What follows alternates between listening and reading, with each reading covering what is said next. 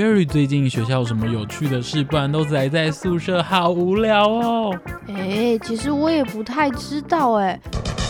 青春不耍废，时间不浪费，多听好节目，生活有智慧。想听听最近有什么新鲜事吗？欢迎收听四大校园周报。青春不耍废，时间不浪费，多听好节目，生活有智慧。想听听最近有什么新鲜事吗？欢迎收听此大校园周报。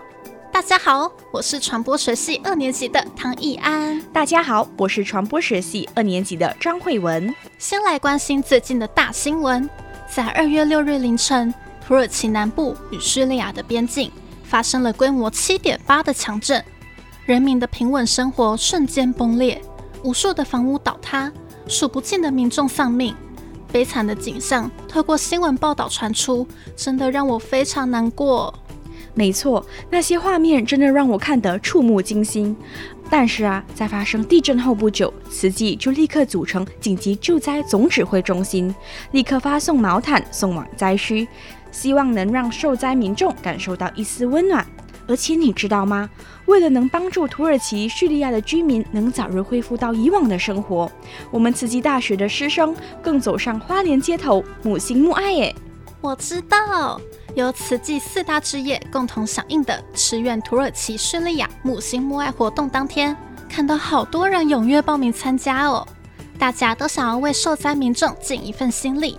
我们教育志业体的师生也不分你我，全都在连假第一天走上街头，而且我们的校长刘怡君更走在募款最前线，为我们做了最好的身形典范。没错，积沙成塔，粒米成礱。这一次的母心母爱活动，汇聚每个人的点点爱心，凝结出大爱的力量，希望能援助土耳其及叙利亚的灾民尽快度过难关。现在就让我们来听听这则报道吧。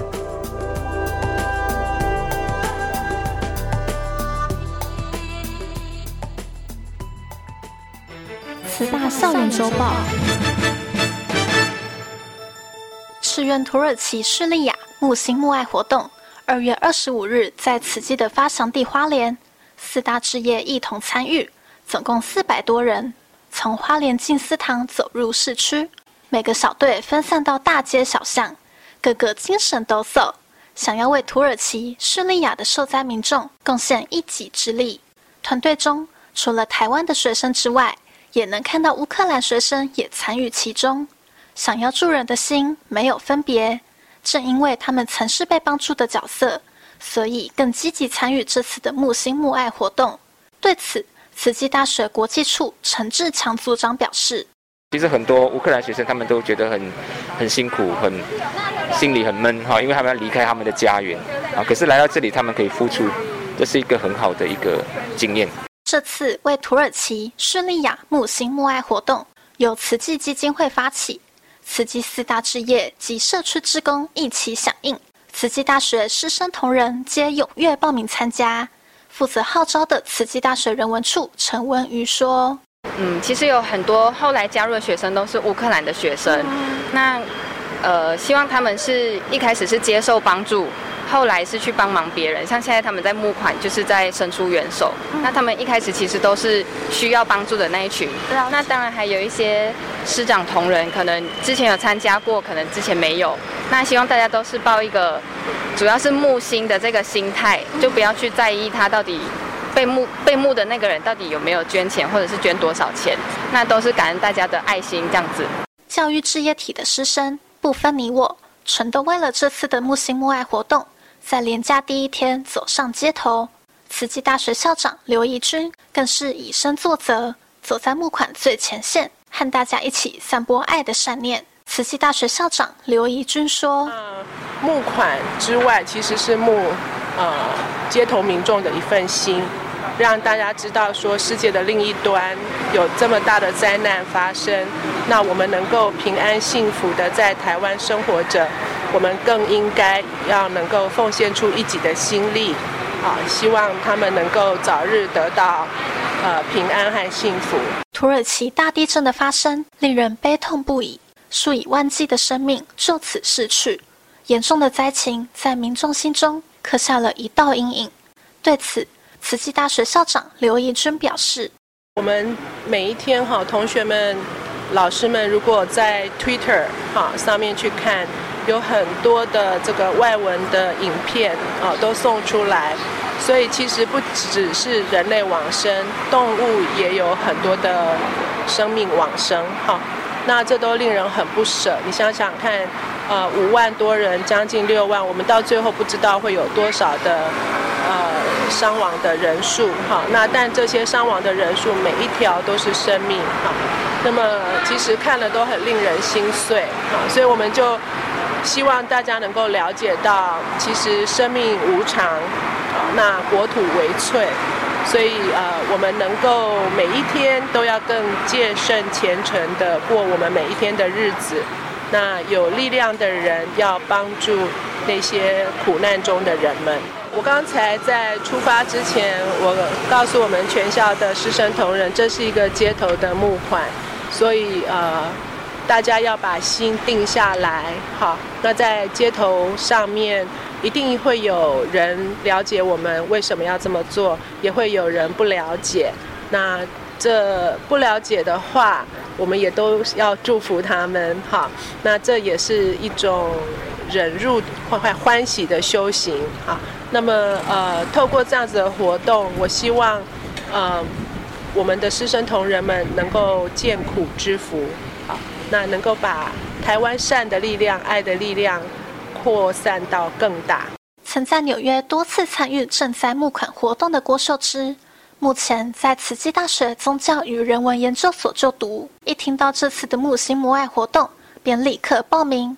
他说：“会先想到说，哎，我我们应该要讲什么话？哈，比如说，呃，我们呃，我们是慈济基金会的哈，那想来募领一份爱心。那因为土耳其赈灾啊。”那个伤亡的人哦，也现在也超过了五万五万人嘛，哈。那房屋都全倒啊，哈。那他们真的餐风饮宿啊。那我们在这里那么平安，那我们是不是可以付出一点点爱心来帮助他们，让他们早日恢复家园，祝福他们啦，哈。因为我们都是生命共同体，全我们是地球村的人，哈。啊，人伤我痛嘛，所以他们这样子，我们也是很难过。希望他们能够赶快恢复家园，这样。慈悲助人的信念是那么的真诚动人。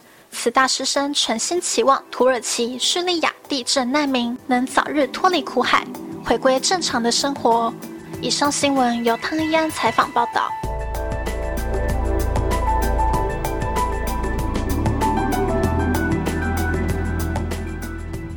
慧文，这一次的街头募款，你有看到好几位来自乌克兰的同学也参加了吗？有啊有啊，而且其中的五位乌克兰学生还是今年我们传播学系春季班的学生呢。他们听说有这场募款活动之后，都异口同声说想要参与其中，真的好感动哦！哇，他们真的好棒哦！而且，其实除了乌克兰的学生之外啊，我们慈济中小学的弟弟妹妹们。也有很多在家长陪同下参与活动，一起为土耳其地震灾民尽一份心力。请听听这则报道。慈大校园周报：土耳其叙利亚边境二月六日发生规模七点八强震，罹患人数至今已超过四点七万人，数十万间建筑坍塌，是这一个世纪以来该区域经历的最强地震之一。为汇聚众人爱心能量，二月二十五日，约有七十位慈济大学师生在校长刘怡君带领下，跟随花莲区慈济志工手捧爱心箱，一起走上街头，募心募爱。刘怡君校长带着来自印度、马来西亚、乌克兰、印尼、吉尔吉斯、美国、孟加拉、泰国。巴基斯坦、菲律宾及台湾的学生在路边街头向每一位走过的民众募集爱心。其中一位才刚到台湾不久的第二批乌克兰学生卡佳同学，即使不擅长以中文对话，却仍自告奋勇参与到此际的街头募款活动当中。他说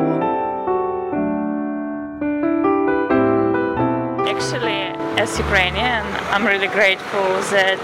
We have this opportunity to study here, to stay here in a safe place.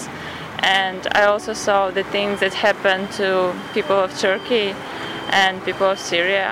Um, a lot of people of Turkey actually also support Ukraine, mm. and it's just sad as a human to see how people struggle, and that's really sad because it's something very unpredict- unpredictable, and you can do anything like when the nature rises. So I would like to help also these people. They help like not not only because they help Ukrainians, mm. but just because like I have some sympathy. I don't know. It's really sad. It's really scary. It's something like you can control. I think that we need just maybe to explain people to let them know what the situation happened in Turkey and maybe show some pictures, something like this. I will try my best to tell them. Like I know Chinese little bit, but I will try to do this. 另一位来自乌克兰的芬尼系学生 Dubin Dennis 与他的妻子 Robin 携带儿子共同参与街头募款。对于当天参与的心情，他们表示：Because we know what it means to go through devastation, because we came from Ukraine, and we feel very deeply for the people affected by the earthquake in Syria and Turkey. It's it's terrible. This is, something we, uh, buildings collapsing, people being trapped under rubble. This is something that uh, is going on in Ukraine right now, and seeing it happen on such a massive scale in Turkey and Syria, it's it's we can't not act. And we, we're really happy to be here today and participate in this activity because it's also kind of becoming a part of our life, mm, helping yeah. helping Tzitzit and uh, being a part of uh, this uh, big uh, foundation or organization that's helping people. It's very important for us oh. to not just feel the help ourselves, not like not just to be the one who who is being helped, but to do something ourselves. This is like uh, helping us uh, spiritually, like it's, it's lifting our spirits. It's, we're healing better. We feel, we feel better, so it's, this is very important. It's very important to pay it forward. We were helped so much, and we want we want to help other people. Yeah, as much as we can. 由于自身也曾遭遇灾难带来的痛苦，因此希望借此机会帮助需要帮助的人，对我们身处的世界有所回馈。 虽然灾难是一时的，爱的关怀却不分国界与肤色。另外两位同样来自马来西亚，就读传播学系的叶妍莹及曾子轩分享此次参与街头募款的因缘。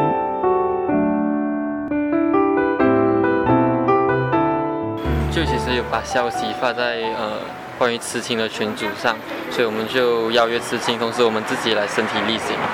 之前其实就是土耳其跟慈济有很深的因缘嘛，然后之前前段时间大家都看到，呃土耳其在台湾的大使馆有跟我们的慈济合作，然后在内湖有一起就是帮忙包打包物资给土耳其的跟叙利亚需要的人。但是因为我们在花莲不太方便过去，所以在花莲难得有这个机会，能够付出自己的一点点力量，然后来帮忙，就想说过来帮忙一下。马来西亚向来是无灾无难的国家，对于土耳其地震的发生，叶妍莹和曾子轩却能同感他们的伤痛，就是很揪心，因为我们花莲也很常地震，但是就是不会想象到会有这么大的地震，然后造成这么多伤亡，所以。也是觉得，如果我当时候是他们的，就是在经历这件事情的时候，我自己的感受会是什么？就觉得很不可思议，所以很揪心。其实像不久前，呃，零九一八，然后之后玉里也有发生大地震嘛，就是不管在何时何地，就是因为时空上也常说四大不调，就是地水火风，其实世界各地都在发发生灾难啦。所以我觉得，就是我们作为年轻人，尤其是慈青，我觉得我们应该。做一点东西来为这群受苦受难的人，这样。叶妍莹和曾子轩同学在马来西亚参加过募款活动，却是第一次在台湾参加街头募款，所以对于活动的准备，叶妍莹分享：我就是心理建设，因为我们开始之前，校长也跟我们有，就大家有心理建设一下，就是不论人家愿不愿意捐，然后。大家的就是心情好不好啊？或者是有些人会给臭脸，或是有些人会笑脸迎人啊，都要就是也要很感谢他们愿意听我们讲，然后愿意付出自己的爱心，这样子对。由于两国募款的性质与感觉大有不同，因此曾子轩同学认为，我觉得就大家愿意发心出来募款的心都是一样的啊。可是就是在马来西亚会比较偏向于呃小规模、小规模这样各自去募款，可是，在台湾就不一样，台湾是。那所以很多人你会看到很多人一起集结起来，尤其是像我们一开始在募款前的集合，或者是公布事情的时候，都可以发现，就是台湾比较偏向于这种大形式，让大家看到哦，我们是一起，然后做事情这样子的，对，当然就感受当然是你士气有被鼓舞到那种感觉，对。灾难无法预测，更是难以避免。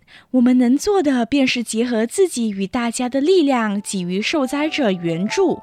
期望土耳其及叙利亚受灾民众能够早日走出阴霾。两位同学也表示，就是希望大家都能够，呃，有那一份想要做善事，然后想要能够付出自己一点心力的。那一种心态，然后就算有，就是有钱出钱，有力出力的感觉。土耳其难民嘛，就是不管在和不管距离台湾多远啊，然后其实都可以看到花莲的民众，就是台湾的民众都很自发性的，很多呃，就是乡乡民也会自动过来募款。其实我们都是一直。呃，心系土耳其，然后就一直在为他们努力。对，当日募款活动除了慈济大学师生参与之外，还有慈济小学的学生也在师长的陪同下，捧着爱心箱到街头募款。其中一位第一次和母亲一起参与募款的慈小同学李延香说：“呃，希望大家一起可以捐钱帮助土耳其赈灾。”对于土耳其大地震难民，李延香同学也有一些话想要送给他们。希望他们可以好好继续生活下去，不要因为地震而被打倒。这次在花莲市展开的街头市集募款活动，引起在地民众的热烈支持。无论是街头的小贩或是路人，都积极捐款，为土耳其难民祈祷。一家早餐店的老板娘叶芳梅也不遗余力，捐出自己的小小心意。叶芳梅表示：“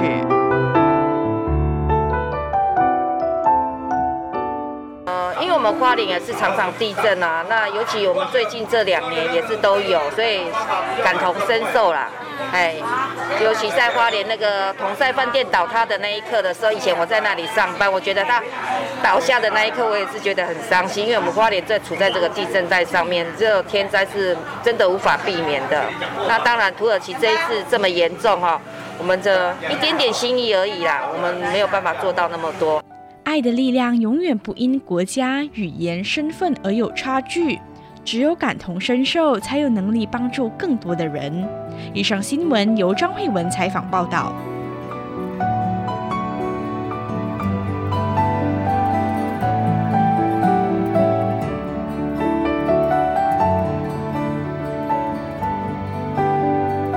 以上就是这一集的新闻内容。我是校园主播易安，我是校园主播慧文，感谢大家的收听。现在让我们一起进入校园聊天室。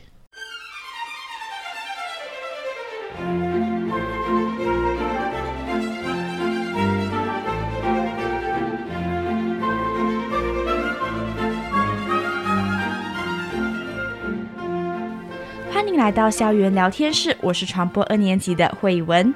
那在节目的一开始呢，我想先问问大家，如果提到乐器呢，你们会想到什么？那我呢，就会想到呢，一群呢坐着拉着大提琴的优雅的又绅士的女士和先生。而且啊，我感觉一场演出啊，他们需要表演众多的曲目。那他们到底是怎么记起来这一些曲子的呢？那今天的节目呢，我们就特别邀请了我们慈大弦乐社的正副社长，可以请你们跟大家打声招呼吗？大家好，我是护理系二 B 的孙秀玉。大家好，我是护理二的陈姿云。好，两位好。那首先呢，可以请你们跟大家介绍一下弦乐社的宗旨吗？弦乐社的发展会越来越多元嘛，希望这里就是一个大家能够一起快乐的拉琴。嗯，然后也能够让就是程度比较好的同学呢，愿意留下来，然后弦乐社这个地方来精进。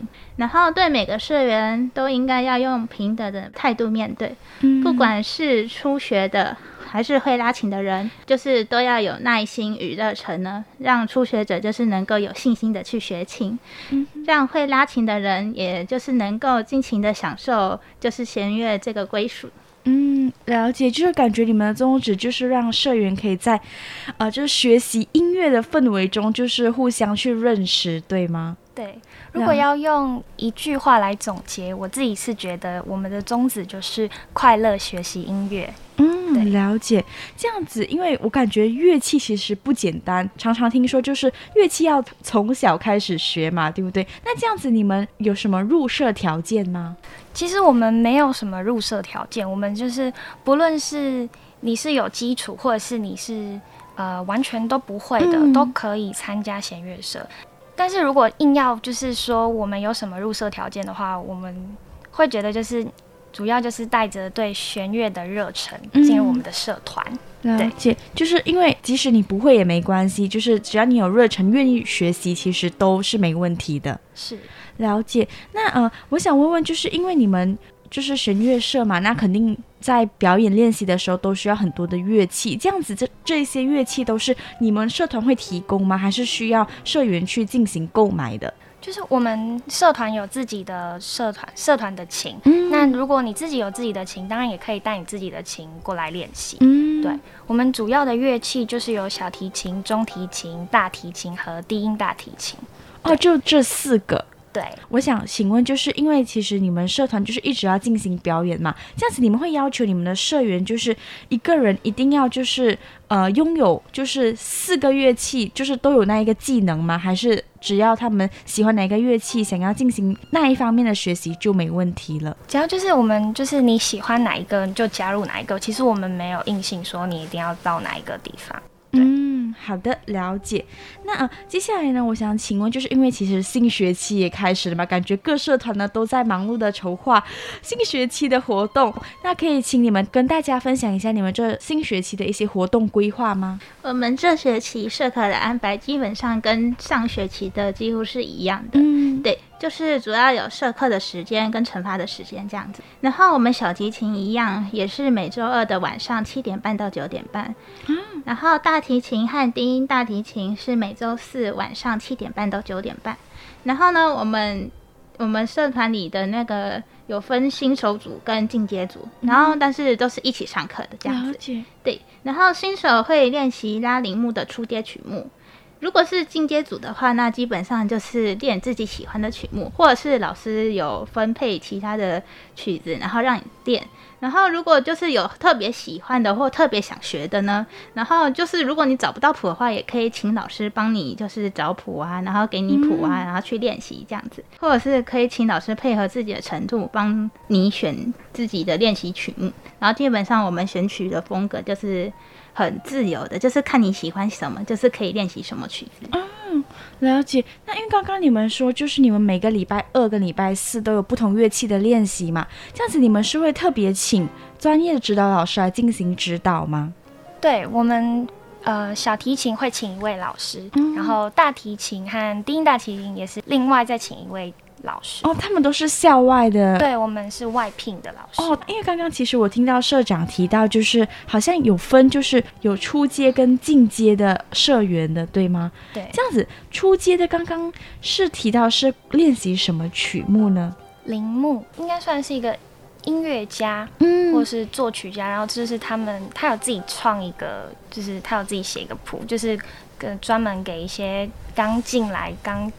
进来练习弦乐的一些学生们练习的哦，就我们社团是主要就是以这个曲，这就是它是一本，嗯，然后薄薄的，然后但里面可能有十几首那种小曲子，嗯、就是会给初阶进来的学生们这样子练习。哦，了解，就比较简单，对吗？对对对。哦，这样子，如果是进阶的社员，那他们多数会，呃，就弹奏怎么样的一个曲目呢？看老师就是觉得你的程度到哪里，他就他也可以就是分配一些就是刚好适合你的程度的曲子给你，或者是想要让你一些挑战的曲子，就是比较高难度一点的，让你去练习。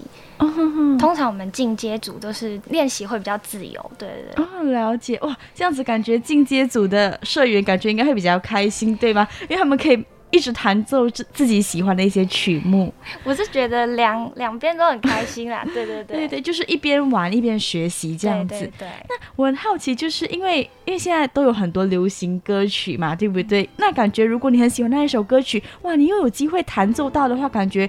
会更就是感到荣幸这样子，那其实可以，你们可以稍微跟大家分享，如果是进阶版的一些社员的话，他们多数弹奏的会是怎么样的呃曲目呢？比如说流行歌曲吗？或者是怎么样的一个曲子？嗯，我自己是觉得没有特别偏向哪一边，嗯，反而是比较综合的，就是古典也有的，然后流行乐也有。对。哦，了解。那因为其实我知道弦乐社最出名的就是你们的成果发表会。我记得上学期你们是在福田楼进行，对吧？对，对，对。就感觉蛮大型的，就很多人都有去观看这样子。可以请你们稍微跟大家分享一下你们在筹备的这整一整个过程吗？成发前呢，我们就是会大约在表演前的两个月，就是开始开会讨论，嗯、就是例如表演的曲目或者是大小题要出几首曲子，这样来去安排我们的那个流程，嗯、大概的流程。然后之后我们便要开始安排一些地点，然后就是。表演时长要多久等等，嗯，之后我们便会开始通知，就是大小题那边的老师，就是开始让那个学生们去练习曲子，这样，嗯，对。然后我们每周都会请老师验收进度，这样。其实成果发表会是全部社员都有机会参与的，对吧？是是是。哦，了解了解。那这样子可以请你们稍微跟大家分享一下，就是成果发表会对于你们社团和社员的意义吗？嗯，我觉得对社团来说，无疑无疑是进行一次的宣传，嗯，让更多人知道我们的社团。如果但是如果是对社员的话，我觉得这便是一个学期的一个验收，嗯，对，然后也是一次对外表演的一个机会，嗯，对，了解，对，就是说可能就透过这个成果发表会，可以让更多人知道弦乐社。那同时呢，就是可能也让社员就有机会呢，把他们。这个学期所学习到的一些曲目跟大家分享，可能在心中有那个成就感，就想要继续的往前学习这样子。是哦，好的，了解，感觉很有趣。那在节目的最后呢，我想请问，就是两位呢，就是对于弦乐社在这一学期有什么特别的愿景或期望吗？我们的话，当然是希望有更多有兴趣的人来加入我们。嗯，对，虽然我们的社团目前是新手居多，没错，对。但是呃，就是因为新手居多，所以就是比较难，就是常常就是对外演出，所以就是可能大家会比较不认识我们，嗯，对。但是我还是非常高兴，就是可以看到许多对弦乐有兴趣的新手们加入我们，也希望未来有更多有基础的同学们加入我们。嗯，好的。那其实呢，今天就是透过两位呢正副社长的分享，我们可以就是呃更了解弦乐社到底他们是使用的是什么乐器。那其实呢，他们也有固定的排练时间，所以呢，无论你是否有这个关于弦乐的经验呢，其实你都可以过去找他们，就是去参与他们的活动啊，去看看自己有没有兴趣。那可能你可以在边玩边学习的过程中呢，发现呢你对音乐啊乐器的。更多的一个兴趣，那也欢迎大家呢可以一起加入他们。那今天呢，让我们再次谢谢呢弦乐社两位的分享，谢谢你们，谢谢，谢谢，好，谢谢大家，拜拜，拜拜。